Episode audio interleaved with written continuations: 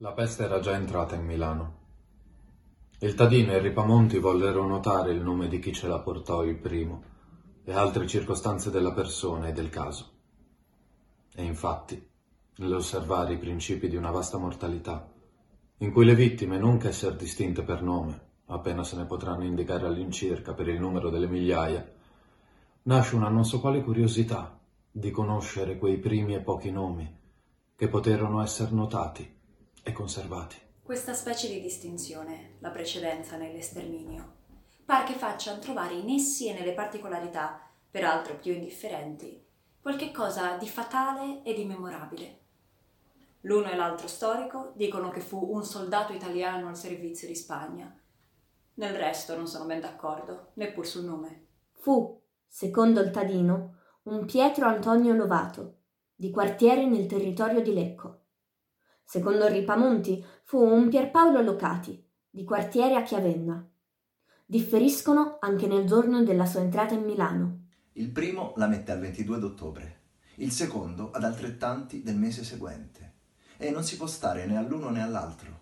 Tutte e due le epoche sono in contraddizione con altre ben più verificate. Eppure il Ripamonti, scrivendo per l'ordine generale dei Decurioni, doveva avere al suo comando molti mezzi per prendere le informazioni necessarie. E il Tadino, per ragione del suo impiego, poteva, meglio di ogni altro, essere informato di un fatto di questo genere. Del resto, dal riscontro con altre date che ci paiono, come abbiamo detto, più esatte, risulta che fu prima della pubblicazione della grida sulle bullette e se ne mettesse conto si potrebbe anche provare o quasi provare che dovette essere ai primi di quel mese. Ma certo, il lettore ce ne dispensa. Sia come si sia, entrò questo fante sventurato portatore di sventura, con un gran fagotto di vesti comprati o rubati a soldati alemanni.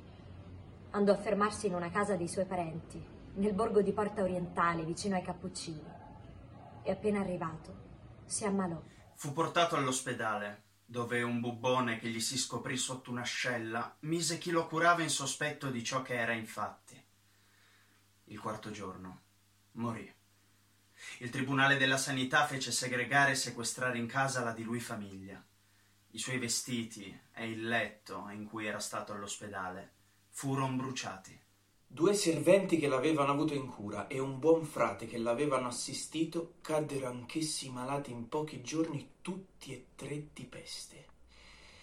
Il dubbio che in quel luogo si era avuto fin da principio della natura del male e le cautele usate di conseguenza fecero sì che il contagio non si propagasse più.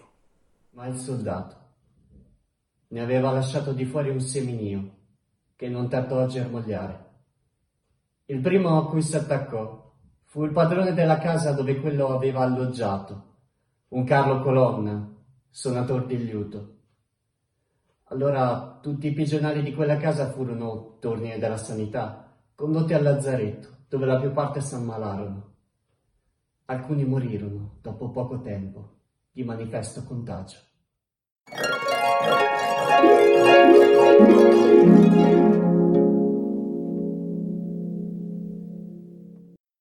Avete ascoltato per il gruppo Elissa le voci di Edoardo Barbone, Jacopo Modesto, Lodovica Ferraro, Riccardo Vicardi, Federico Gariglio, Valentina Gelfi, Beatrice Casiroli, Ludovico Fededegni, Francesca Tripaldi, Paolo Panizza.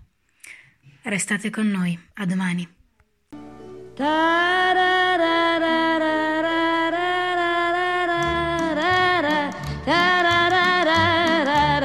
that I